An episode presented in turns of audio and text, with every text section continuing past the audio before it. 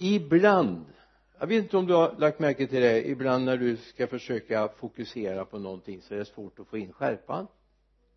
Om det är en kamera eller en kikare eller ja kameror har ju automatisk fokus nu för tiden så det är bra men vi gamla vi, vi minns hur det var med de gamla kamerorna som man skulle ställa in fokus och få skärpa i bilden och så vidare. Och så visste man ju inte är det motivet bakom motivet eller framför motivet man ska ha skärpan och det är ju bra om man har på motivet självklart. Men så ibland så är det bra att få skärpa på bakgrunden och ska det vara lite diffust längre fram och så. Så kände jag lite granna inför den här palmsöndagen när jag hade min mina funderingar. Det är en, det är en mycket märklig söndag det här i eh, vårt tänkande så tänker vi så här att det är bara några dagar före påsken när Jesus eh, ska gå till korset. Men eh, det hör inte riktigt riktigt så, så tajt samman som vi vill göra för det blir väldigt platt i en läst text va. Och sen är det också en palmsöndagstexten är också någonting som återkommer två gånger om året i, i kyrkoårets texter. Vi har den också vid första advent då talar vi också om hur Jesus rider in i Jerusalem. Så jag har haft anledning att prata med Gud en hel del. Vad är det? För, för mitt fokus är alltid att få dela det som ligger på Guds hjärta. Och jag har fått ett mycket konkret svar ifrån Gud. Det är sällan jag får så konkret. Och jag menar nu, nu är det ju Gud alltså så, så att eh, ta inte illa vid dig att han är egocentrisk eller så för det är inte Gud. Han säger så här tala om mig. Ja, vad då tala om mig. Det är ju ett stort ämne. Jättestort ämne. Tala om om om eh, om fadern. Men eh, jag tror att fokus ska ligga på att tala om, om hans son Jesus Kristus han som har kommit för att uppenbara vem fadern är. Så det kommer vara lite grann av fokus i den här predikan även om det är palmsöndagen idag. Eh, jag lovar er att på söndag påskdagen ska vi tala om, om Jesu verk. Och varför Jesus dog. Varför han uppstod. Vad hände egentligen? Vad hände under den där dygnen som Jesus var i döden? Ja han var verkligen vid liv. Det var kroppen som var död. Men Jesus var vid liv. Han gick ner i dödsriket och predikade för fångarna. Och han satte fri. Han krossade djävulens makt. Så att han var verkligen aktiv och så var liksom slutfasen han trädde fram ur graven. Då är segern total. Vi ber tillsammans. Nu ber jag herre att vi allihop som är här från den yngste till den äldste herre ska kunna sätta ett fokus på dig. Herre låt vår blick vara fäst vid dig. Och herre jag ber dig att du Jesus Kristus ska bli som en dörr som öppnas för oss så vi ser in i den himmelska världen och den verklighet som finns där. Jag ber om det i Jesu namn. Amen.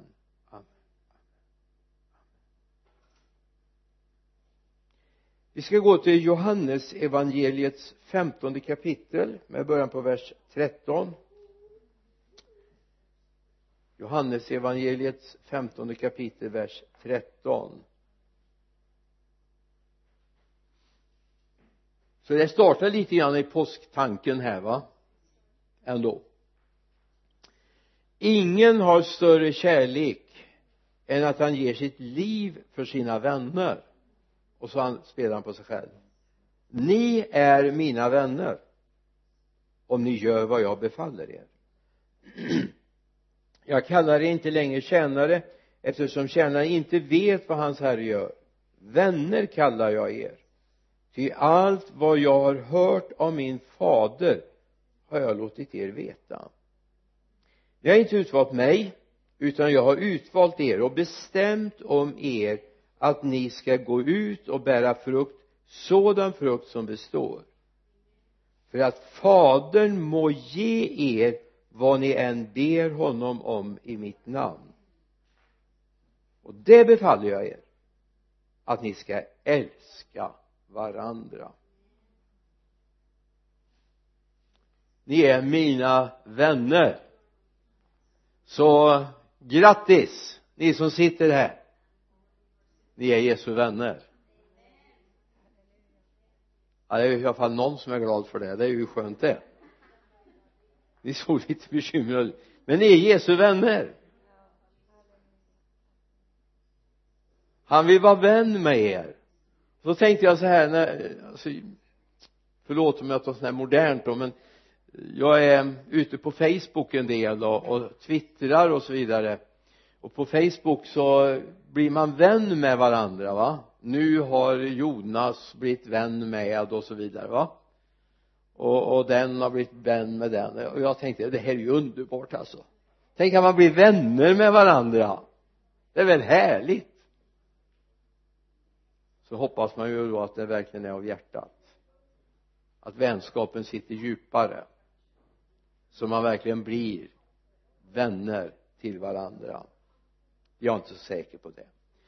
På Twitter där följer man varandra och jag har fått en hel del följare just nu. Sen blev jag sådär överlycklig här för ett tag sedan när jag upptäckte att Bill Gates vill vara följa mig och, och, och mm, flera av våra statsråd ville följa mig så jag nästan liksom växte lite och jag väntat nu kommer väl Obama och vill följa mig också. Det har inte blivit så. Sen har jag upptäckt att det finns faktiskt en del som har lagt in eh, finns det vissa sökord man skriver så har de automater som lägger in dem som sina eller följer dem. Så att det var faktiskt inte så att eh, varken Bill Gates eller statsråden har valt att följa mig utan det är deras dataprogram som har valt det. För jag har råkat kommentera någonting och så kopplades jag ihop. Så eh, var inte för stolt om det är för många som följer det på Twitter för det kanske är datorn som bara såg att det fanns ett nyckelord där. Så tänkte jag så här när Gud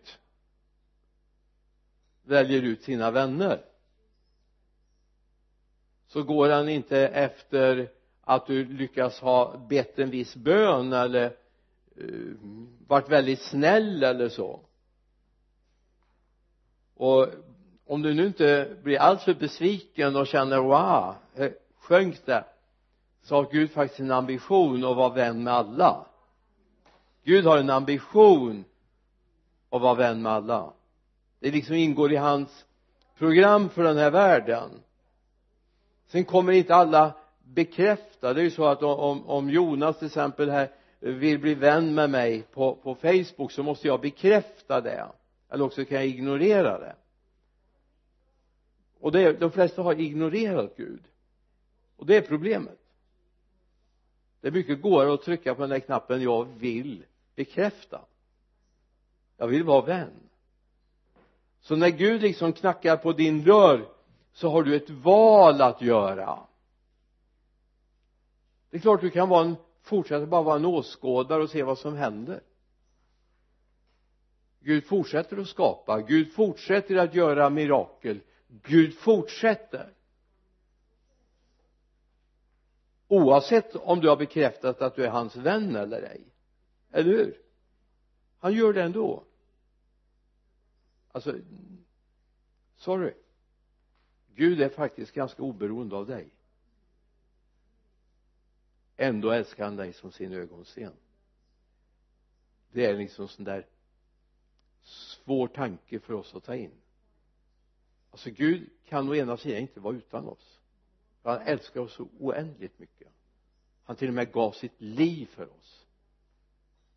Men det är så att du inte bekräftar vänskapen till honom. Så fortsätter skapelsen ändå. Gud fortsätter att handla. Gud välsignar din granne även om inte du vill bli välsignad. Gud välsignar din släkting även om inte du vill bli välsignad. Yes det här är viktigt att vi får tag i. Alltså Guds aktivitet påverkas inte av oss. Vi ska ta ett ord från eh, apostlagärningarnas fjärde kapitel. Petrus uttrycker det här. Hos ingen annan finns frälsningen inte heller finns det under himlen något annat namn som givits åt människor genom vilket vi blir frälsta. 4 och 12 apostlagärningarna 4 och 12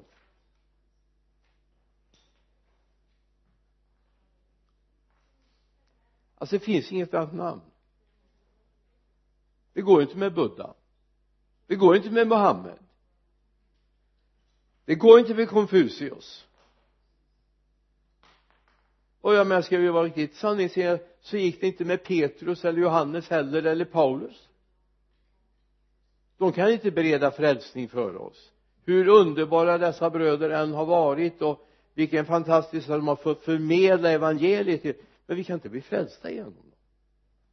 Vi kan inte. Det finns ett namn bland människor givet?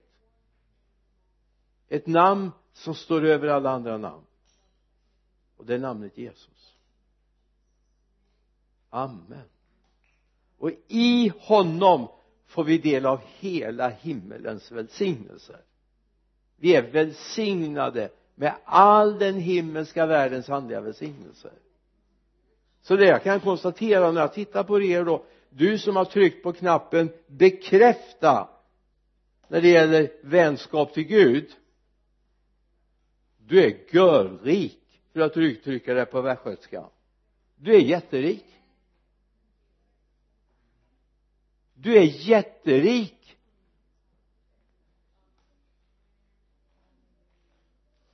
Det är inte säkert att det syns i deklarationen. Det är inte säkert att det syns på bankkontot. Men du har en rikedom utöver all annan rikedom. Ett mirakel är bara en bön bort. Bara en tanke bort. I den mest svåra och prekära situation. Där det kanske ingen annan kan komma dig till hjälp. Där finns Gud som din hjälpare. Så det Gud sa till mig inför den här söndagen det var tala om mig.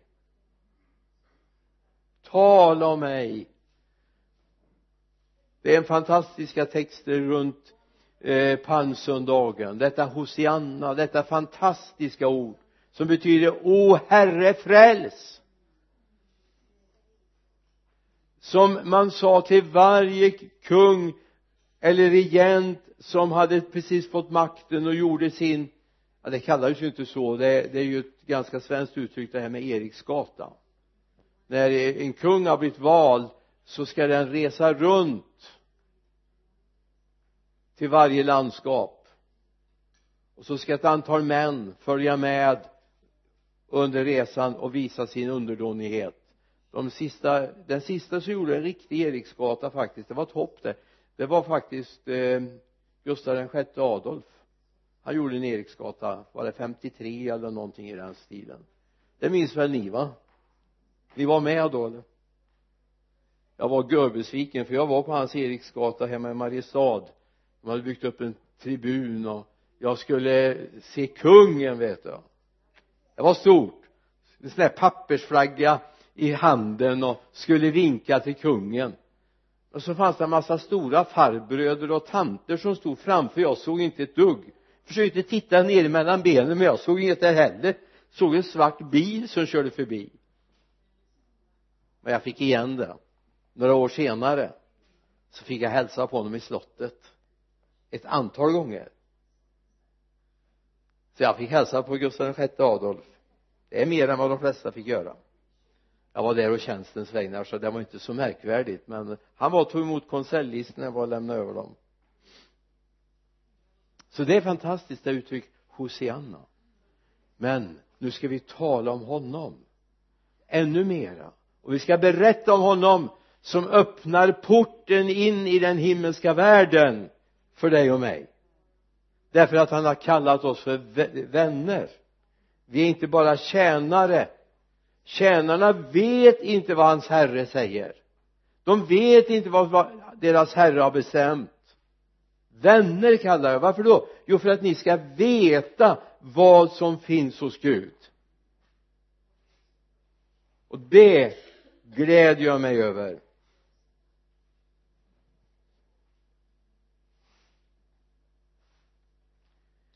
I Galaterbrevets tredje kapitel vers 1 jag känner det här är lite grann av vår kallelse. Den här första delen den är lite tuff men jag tar med den ändå. Det är del två av vers 1 Galaterbrevet 3 och 1 egentligen sista delen. Men denna församling som verkligen Paulus älskade så måste han ändå skriva ni dåraktiga galater vem har förhäxat er? Så här, ni som har fått Jesus Kristus framställd för era ögon som korsfäst. I en äldre översättning står det att ni som har fått Jesus Kristus målad för era ögon som korsfäst alltså ni har sett honom. Verkligen. Jag har visat honom för er. Och det är min längtan. Att få måla honom för dig. Så att du också av hela ditt hjärta av ett ärligt hjärta kan ge honom din Jesus hälsning och din Jesus hyllning.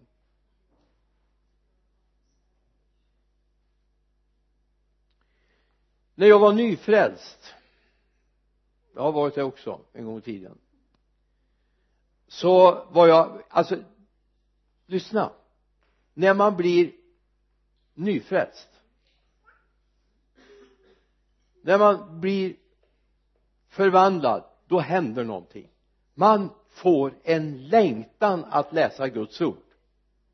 Man får ett sug efter Guds ord alltså man kan inte läsa för mycket. Man kan inte ta för mycket tid med det. Det är precis som när man blir nyförälskad. Alltså är man nyförälskad då, då alltså timmarna bara rinner iväg. Och så är det när man blir för ny, nyförälskad i Jesus. Alltså man får inte nog. Vilket gjorde att jag gjorde allt för att få Guds ord och då fanns det en, en eh, organisation som bland framförallt då på den tiden jobbade i universitetsvärlden och, och ja, högskolor fanns, eller högstadiet fanns inte men gymnasier och eh, högskolevärlden. De hette eh, navigatörerna. De finns fortfarande kvar de har en liten annan profil idag. De ska ha årsmöten nu om några dagar här men jag ska inte åka dit. Men de hade alltså de hade ett jättebra studiematerial väldigt pedagogiskt upplagt. Och jag fick lägga ner rätt mycket energi på att få tag i det materialet. Men det var tio böcker med väldigt pedagogiskt upplagda för att gå igenom grunderna i Guds ord. Yes. Och så om man ville i varje bok fanns sex eller sju kapitel och när man hade gjort den boken så kunde man fylla i ett frågeformulär så man rev ur boken och så skickade man in den och så fick man jag ska inte säga rätta men man fick kommentarer. Och det, det, det var faktiskt jättebra. Den organisationen navigatörerna hade då och har fortfarande tror jag en devis. Och den är bra alltså vi ska göra Jesus Kristus känd trodd och efterföljd.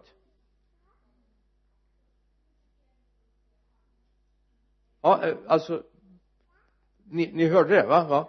Man ska göra Jesus Kristus känd trodd och efterföljd.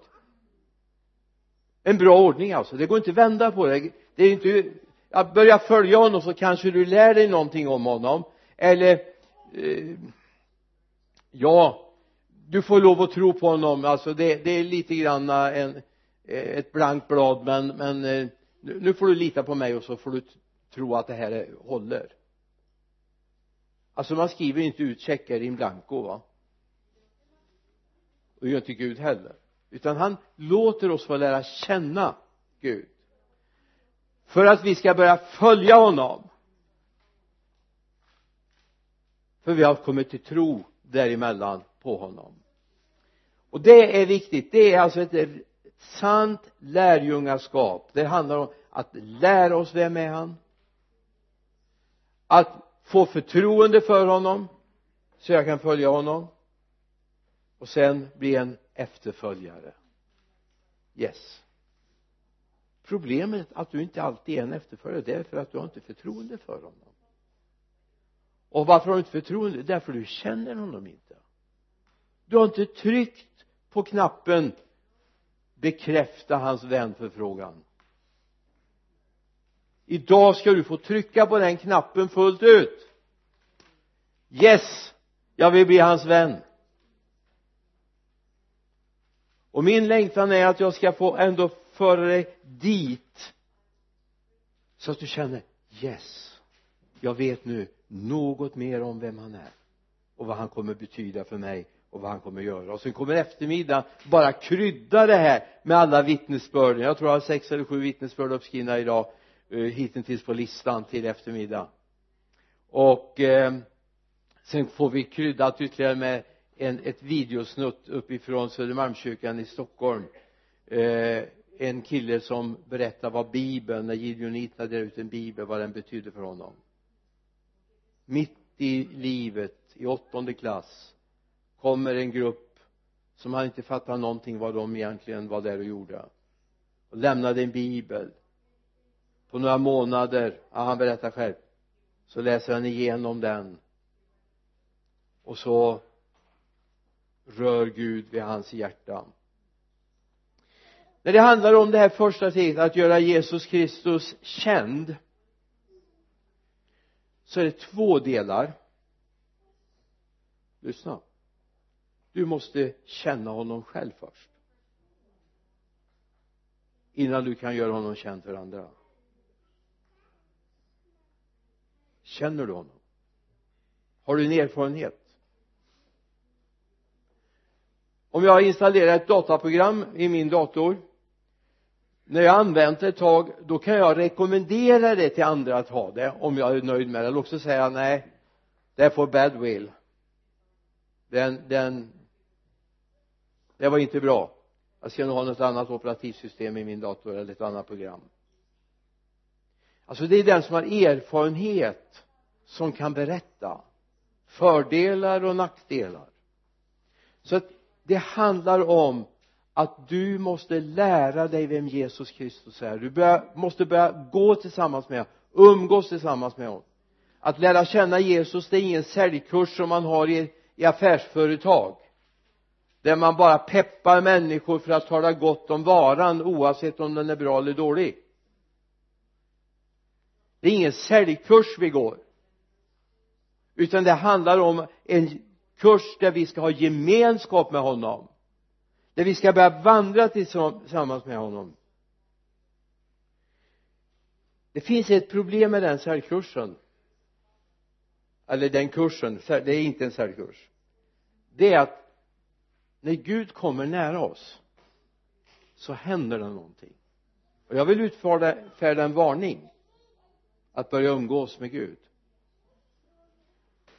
För det händer någonting vet du om att bibeln undervisar oss om att du och jag tillsammans är Guds tempel? Första Korinthierbrevet 6 och 19 då säger eller vet ni inte att er kropp är ett tempel åt den helige ande som bor i er och som ni har fått av Gud och att ni inte tillhör er själva? Eller vet ni inte att er kropp är ett tempel åt den helige ande?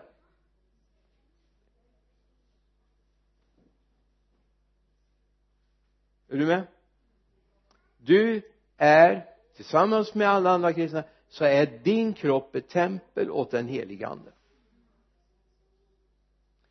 Då kan det hända att när du börjar lära känna honom så händer det som hände när Jesus kom till templet i Jerusalem. Du har det i Matteus 21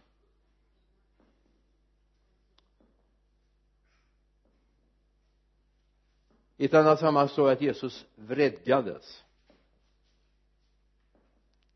Det står från vers 12 Matteus 21 Jesus kom in på tempelplatsen och drev ut alla som sålde och köpte där. Han slog omkull borden för dem som växlade pengar och bänkarna för dem som sålde duvor. Och han sa till dem det är skrivet mitt hus ska kallas ett bönens hus men ni har gjort det till ett rövarnäste på tempelplatsen kom blinda och lama fram till honom och han botade dem. Halleluja. Ser du? Direkteffekten. När man har rensat templet från det som inte hörde dit så börjar Gud handla. Det här kom så starkt över mig igår kväll. Att vet du varför du inte vill bli vän med honom? Så där riktigt tajt det kan finnas en risk att han börjar rensa i ditt tempel inte säkert att allt det du sysslar med är okej okay, att det är clear inför Gud. Men om han får rensa ditt tempelplats så kommer du få se att Gud kommer göra mirakel genom dig. I det templet genom dina händer dina ord kommer du få göra mirakel? För det finns en välsignelse över att rena templet. Och det kunde bli en hel predikan. Men eh, vi ska inte fortsätta där nu. Men jag vill bara dela det här. Du är tempel. Och Gud vill rena det templet. Du har inte rätt till ditt tempel. Det är hans tempel. Judarna hade inte rätt till templet. Det var Guds tempel. Och det skulle vara en böneplats för alla folk tyvärr så har vi allt för mycket sagt det här är mitt och det är min tid och det är min ta mina tankar, mina känslor. Jag måste tillfredsställa mig. Frågan är inte om du ska tillfredsställa dig och dina, din längtan och dina behov. Frågan är tillfredsställer du Gud med ditt liv? Det är det det handlar om. När du börjar tillfredsställa Gud med ditt liv och dina prioriteringar så kommer Gud att göra mirakel genom ditt liv. Då kommer du få se människor bli helade då kommer du se att din penningpåse inte blir tom ditt bankkonto inte blir tomt. Ni gör inte konkurs. Om du bara går med honom. Jag säger inte att du blir rik jag säger inte att du kan köpa Cadillac och åka kabbat hela livet så att säga. Det är inte alls det det handlar om. Utan det handlar om att han vill komma med ett flöde av välsignelse. Och framförallt kommer du bli en välsignelse för din omgivning?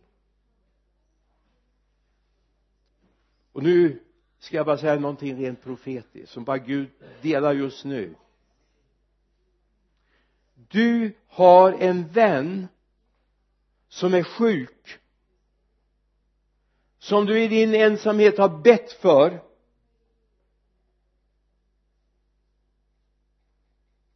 Gud vill att han eller hon ska bli helad. Gud vill att han eller hon ska få lära känna honom kungarnas kung. Där ligger inte problemet. Problemet ligger i att ditt tempel inte är renat. Men när ditt tempel blir renat så kommer du få se mirakel.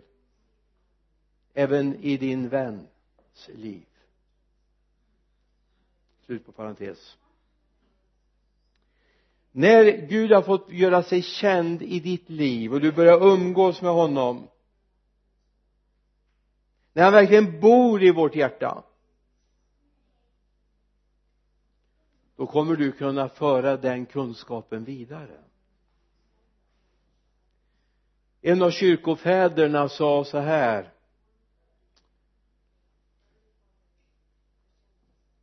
predika om Jesus om gudomen så mycket du kan.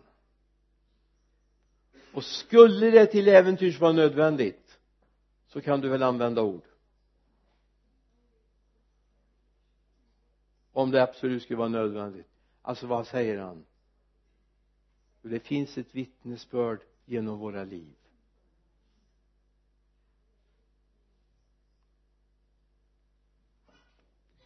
När vi läser i Matteus 28, 19, 20 gå därför ut och gör alla folk till lärjungar. Döp dem i faderns, sonens och den helige andes namn. Och lär dem att hålla allt vad jag har befallt er. Och se jag är med er alla dagar intill tidens slut. Lär dem att hålla allt vad då? Som han har befallt. Allt som han har befallt. För att du ska kunna göra det så måste du ha lärt dig att hålla allt han har befallt. Eller hur? För många år sedan nästan på stenåldern när jag gick i skolan så hände det ibland att man fick olika yrkeskategorier på studiebesök när vi gick lite längre upp i årskurserna. Vid ett tillfälle hade vi en polis och stan jag växte upp i var ju inte speciellt stor. Alla kände ju honom med eller utan uniform. Att han var polis. En jättetrevlig karl. Men han sa en sak från den dagen jag blev polis sa han så även om det ibland skulle vara snabbare att gena över en gata så jag har lärt mig att jag går alltid över på övergångsställen och är det inte ett övergångsställe så går jag över i närheten av en vägkorsning. Åtminstone går jag rakt över vägen. För det går inte att säga till ungarna i skolan när jag är där och talar om för dem att de ska gå rakt över gatan och se sig om se sig för. Och så gör jag inte själv. För de kommer göra det jag gör och inte det jag säger. Men vet vi inte vad vi ska göra? Hur ska vi kunna visa vad vi ska göra då va? Lär dem och lär dig själv att hålla allt vad han har befallt. Lär dig att hålla allt han har befallt. Då kan du lära ut att hålla det. För det här handlar inte om en teoretiskt förmedlande av en kunskap utan det handlar om ett praktiskt liv. Om du undervisar om bön och fasta så måste du själv be och fasta det måste vara en erfarenhet i ditt eget liv. Om du undervisar om bibelläsandet och hur man läser bibeln så måste du läsa själv. Om du talar om att få ett kristet sinne så måste du själv ha ett kristet sinne. Annars blir inte din kunskap, ditt förmedlande trovärdigt. Det får inte vara som prästmannen sa att nu får ni lov att göra som jag säger och inte som jag gör det håller liksom inte. Så idag pratar vi om Jesus. Lyssna. Tre bibelord ska jag läsa. Det första hittar vi i Johannes 1 först vers 3 sen vers 10 Johannes 1 vers 3 och vers 10 då säger genom honom har allt blivit till. Och utan honom, alltså Jesus har inget blivit till som är till. Genom Jesus har allt blivit till och utan Jesus har inget blivit till som är till står det. Amen. Vers 10 Jesus alltså här står det han alltså Jesus var i världen och världen hade blivit till genom honom. Så kommer det tragiska. Och världen kände honom inte. Två bibelord i Johannes evangeliet som talar om att själva ursprunget till den skapelse som vi lever i kommer ur hans hand eller ska vi säga ur hans ord. Nu går vi till Kolosserbrevets första kapitel vers 16 Kolosserbrevet 1 och 16 ty i honom alltså ty i Jesus skapades allt i himlen och på jorden det synliga och det osynliga. Tronförstar, herradömen, makter och väldighet. Allt är skapat genom honom och till honom. Han är till för allting och allt består genom honom. Nu ska du lyssna. Det finns ju ibland så här att man kan få en specialkomponerad bil. Man eh, fina bilmärken så kan man få faktiskt skräddarsy man får bestämma färg man får bestämma motorstorlek man kan få bestämma, bestämma vilka fälgar man ska ha vilken storlek på fälgarna och så vidare. Eh, inredning etc etc är, man kan få en skräddarsydd bil den, den är gjord för honom. Den är gjord för henne.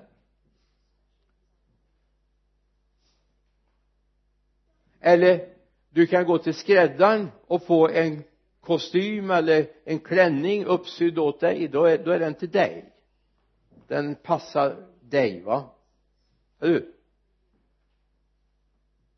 när Gud fader satte igång den här skapelsen ska du höra någonting. Då hade han en beställare. Han hade en beställare.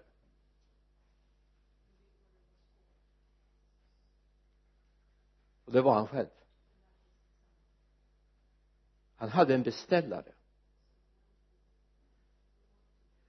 Hela skapelsen inklusive dig och mig är skapad för honom. Därför är allt annat synd. Det handlar inte om att du går omkring och slår ihjäl människor eller att du stjäl allt du kommer över. Det är hemskt. Det är syndens konsekvens. Men där du tar ditt liv och använder till någonting annat så är det synd. Det är ett brott mot Gud. Det är ungefär som om jag har beställt en bil vilket aldrig skulle komma på tanken att jag skulle göra som till och med kanske är designad och på dörren står det mitt namn och så vidare va? En guldbricka vid, vid ratten så står det mitt namn. Gjord till. Och så kommer någon annan och tar den bilen.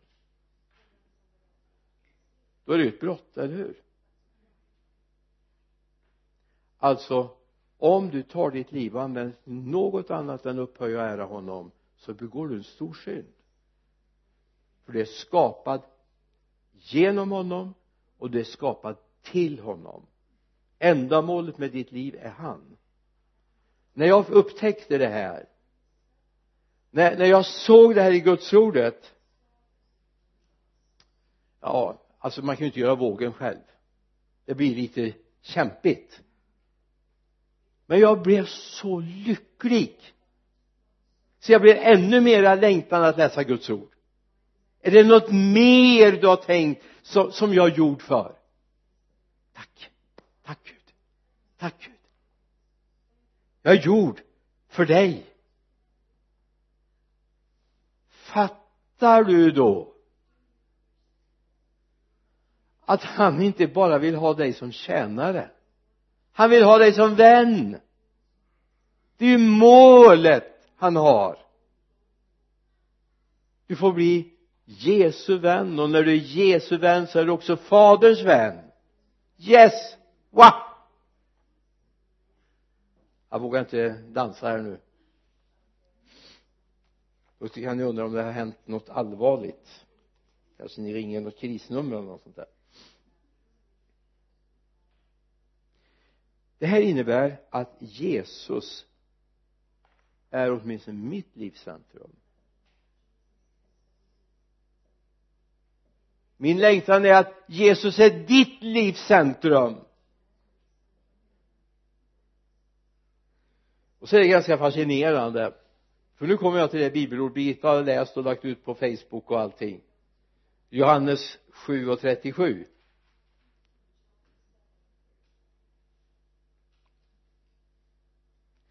Jesus kan, skall och måste få vara vårt livs centrum. Så här på sista dagen den största i högtiden stod Jesus och ropade om någon törstar så kom till mig och drick. Den som tror på mig ur hans innersta ska strömmar av levande vatten flyta fram som skriften säger. Detta sa han om anden som de skulle få som trodde på honom. Till anden hade ännu inte blivit utgjuten eftersom Jesus ännu inte hade blivit förhärligad.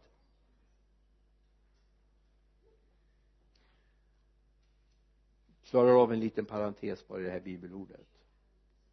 Du som läser engelska kolla gärna i eh, NIV eller New eh, New King James. Det var de jag hade till ja även King James har den varianten där, där står det faktiskt lite annorlunda. Den som tror på mig som skriften säger ur hans innersta ska strömmar av levande vatten flyta fram. Och det är faktiskt så att det är inte vilken Jesus som helst utan den som skriften berättar om det är det, den som det händer. När jag gick hem härifrån en natt för en vecka sedan ungefär mötte jag en, en eh, trevlig gentleman här ute på gatan. Klockan var väl en bit över midnatt. Tyvärr så mådde han väl inte sådär alldeles kanonbra. Jag har nog eh, mött människor som har mått bättre. Men eh, han hade ändå eh, verkligen klätt på sig och, och, och mådde för övrigt ganska bra så att säga va. Väldigt propert klädd. Eh, gången var väl lite ostabil. Och så hade han fått på sig en parfym. Han luktade verkligen man. Nu kommer poängen. Alltså vi möts. Han är på väg åt det här hållet och jag är på väg hemåt. Och så känner jag jag kan gå tio meter. 15 meter 20 meter 30 meter så går jag över gatan. Och jag känner det där doftspåret. Hela vägen. Så småningom kommer vinden och plockar bort det så att det blir lite mer otydligt. Men det är väldigt tydligt. Jag kan alltså känna var han har gått någonstans. Har du varit med om det någon gång? Inte alls o, otrevligt på något sätt. Det finns sämre lukter. Vi har bott i ett samhälle där det luktade väldigt illa. De försökte förbättra det få lite och så sa de det luktar pengar sa de. Det luktar as ärligt talat. Hade man med sig kläder man hängt i garderoben när man kom hem till föräldrarna när vi åkte dit så bad de att hänga ut det det var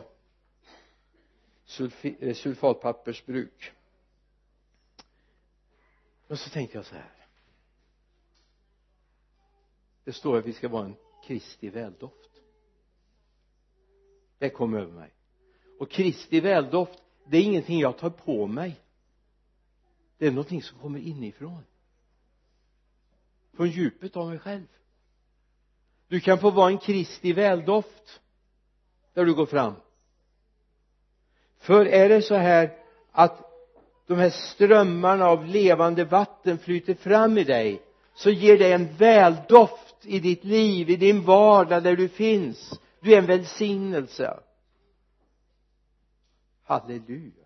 Underbart att få vara en välsignelse för Guds rike det står ju så här i andra korinterbrevets andra kapitel vers 14 men vi tackar Gud som alltid för oss fram i Kristi segertåg. Och genom oss överallt sprider hans kunskaps väldoft ty vi är en Kristi rökelse inför Gud bland dem som blir frälsta och bland dem som blir förtappade. Vi är en Kristi väldoft. Är det någon mer än jag som vill vara det en Kristi väldoft? Amen. Och det är ju ingenting som jag liksom på morgonen när jag kammar håret och och, och eh, tvättar av mig och så här så, så tar jag på mig Kristi väldoft. Den finns där. Så även om jag till äventyrs inte har hunnit kamma håret eller raka mig eller så, så, så finns Kristi väldoft där ändå det är väl underbart. Det är ingenting jag tar på mig utan någonting jag är. Får utgjuta. Sista punkten lovar ska jag tala om vattenpumpen? När vi byggde hus ute i, i Vargön så hittade vi en gammal vattenpump sån där med hävstång jag vet inte vad de heter för någonting. Du vet nog vad jag menar. Vi som är lite äldre jag menar fram till 40-talet eh, så varje villaträdgård nästan fanns sådana här. Man grävde brunnar och man eh, borrade brunnar och man hade ner en slang och så kunde man pumpa upp vatten med den där va. Det finns säkert ett speciellt namn på det men ja. Du vet vad jag menar? Mm? Och alltså när jag var barn så var det väldigt bra. När vi åkte hem till farmor och farfar eller ja farmor och farfar och mormor och morfar så hade de ut på gården och så fanns det en liten knäpp man kunde hänga upp hinken på det och så kunde man pumpa med båda händerna för man orkade ju knappt. Man nådde inte upp så man fick inte fullt utslag. Sen var ju problemet det var ju när man skulle få ner hinken. Det var mer än en gång man hällde den över sig.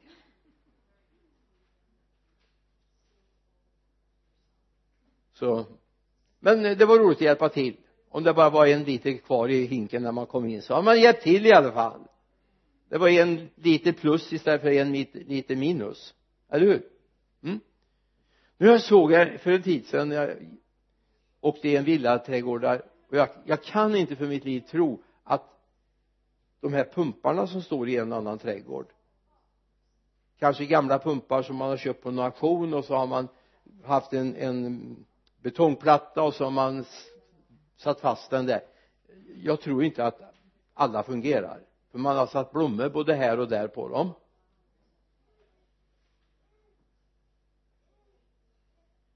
Det hjälper alltså inte att ha en pump om den inte har kontakt. Det räcker, räcker inte att jag har en Guds bekännelse. Om inte min Guds bekännelse har kontakt med källan det är inte du som bestämmer vad som är kristet. Det är inte du som sätter agendan. Den sätts av honom. Det finns många som har bekänt att de har flödet och de har det inte. Därför att de är en falsk pump på fel ställe. Det kristna livet är aldrig en dekoration det är ett flöde av liv. Och min längtan är att ditt liv ska få bli ett flöde där du finns en väldoft där du finns i det kristna livet därför att du har tagit tid att umgås med Gud. För det här är ingenting som man gör så här. Utan det är ett arbete, det är ett beslut jag tar. Mitt liv är inte mitt nu ska jag börja umgås med honom. För du har vänner och kompisar och sådana du känner väl, eller hur? Om jag får gissa om jag får gissa så är det lite olika nivå eller grader på hur väl du känner dem, eller hur? En del kan du till och med du känner deras tankar. Ni har varit så mycket tillsammans. Ni har gjort så mycket tillsammans så du vet precis när ni gör det här så vet du vad han tänker eller hon tänker, eller hur? Och de vet motsvarande om dig. Vad beror det på? Ja det är inte bara för att ni är man brukar säga att man är besjälad eller man är, är, är själsligen släkt med varandra utan det handlar om att man faktiskt har gnott på varandra ett tag va? Man har till och med missförstått varandra några gånger innan man har kommit dit. Att få Kristi tankar in i våra liv. Då är det mer än att ha en falsk en äkta punkt men på falskt ställe då. Att lära känna honom det är att vara kopplad till honom. Att umgås med honom. Och en sak har jag lärt mig. Nu har jag gått med Gud i snart 50 år va? Jag har lärt mig en sak. Alltså de första åren när jag var ut, gick ut som evangelist blev frälst 64 gick ut som evangelist 67 och har i stort sett varit på den resan sen. Alltså 67 då trodde jag jag kunde allt. Då skulle jag kunna vara lärare på vilket teologiskt seminarium som helst. Alltså bara fråga mig jag vet. Idag känner jag bara att det är så mycket jag inte vet än. För jag har sett det finns sådana djup finns sådana djup. Får jag ta en bild? Hinner du med den också? Min mormor och morfar levde i en ort med gruvor. Och granne med eh, mormor och morfars hus låg ett öppet gruvschakt. Det var väl en 75 kanske 100 meter djupt eh, stod vatten i det jämt så det där var min mormor hur hon nu vågade. Hon kunde inte simma men hon gick ner för den där slänten. Och så där låg hon på en, en brygga som hade fäst och där låg hon och tvättade kläder. Och vi barn fick stå ovanför kanten vid ett järnstaket och titta. Vi fick inte gå med dit ner för det var lika djupt under vattenytan som det var över vattenytan. Och så tänkte jag det här är, det här är absolut det djupaste man kan komma. Yes. Nu har jag sett jordens mitt i princip va? Jag vet allt om jorden och lagren av skiffer och så vidare. Jag kan allt. En dag kommer en god vän till min morfar och säger vill du följa med ner i gruvan? Och det var ju någonting. Få ta på sig stövlar som man kunde vända sig i. De märktes inte för de var så stora. Och en hjälm som nästan trillade ner för ögonen så man fick gå och hålla upp den det är ju inte meningen att man ska gå och hålla upp hjälmar för att man skulle se någonting. Och så åkte vi ner. Första biten åkte vi 150 meter ner gick ur och så bytte vi hiss och så åkte vi ytterligare 200 meter ner och sen ytterligare en hiss till och hur långt ner? Vi var nere här på en 600-700 meters nivån och gick i orterna. Då upptäckte jag ha det där gruvhålet det var, det var inte så stort nu kom vi ännu längre ner. Och så berättar den här mannen att jo, hade vi gått i Tabbergs gruva istället så är den ungefär en kilometer ner till huvudorterna. Uh. alltså gå där nere och så känna nu har jag berg ovanför mig här. Det är cirka 600 meter med berg här. Det är grejer det. Spännande var det. Så åkte vi tåg där nere också. Nere i gruvan. Järnmarksgruvan Finnmossens gruva heter den. Du du kanske tycker att du har mött mycket av Gud. Men ju mer du får gräva ju mer du umgås med honom ju mer kommer du upptäcka. Och jag är säker på att jag med skulle jag nu till äventyrs ohemska tanke tycker en del om jag säger så här. Om jag nu skulle bli hundra år och få behålla något av mitt förstånd så kommer jag upptäcka att de åren som ligger kvar kommer jag hitta ännu mera djup hos Gud. Du blir aldrig fullärd för då har du varit lik Gud. Förlåt. Inget ont menat men du är inte lik Gud i det avseendet vi har fått en gudslikhet ja. Men vi har inte kunskap som Gud. Det har vi inte. Det finns mycket mer att få hos Gud. Amen. Herre jag tackar dig för att du ska ge oss en längtan att få gräva djupare i ditt ord att få se vidden, storleken, djupen hos dig. Vi är ju skapade för den här världen. Vi är skapade till dig. Målet med mitt liv och våra liv är att vi ska förhärliga dig med våra liv.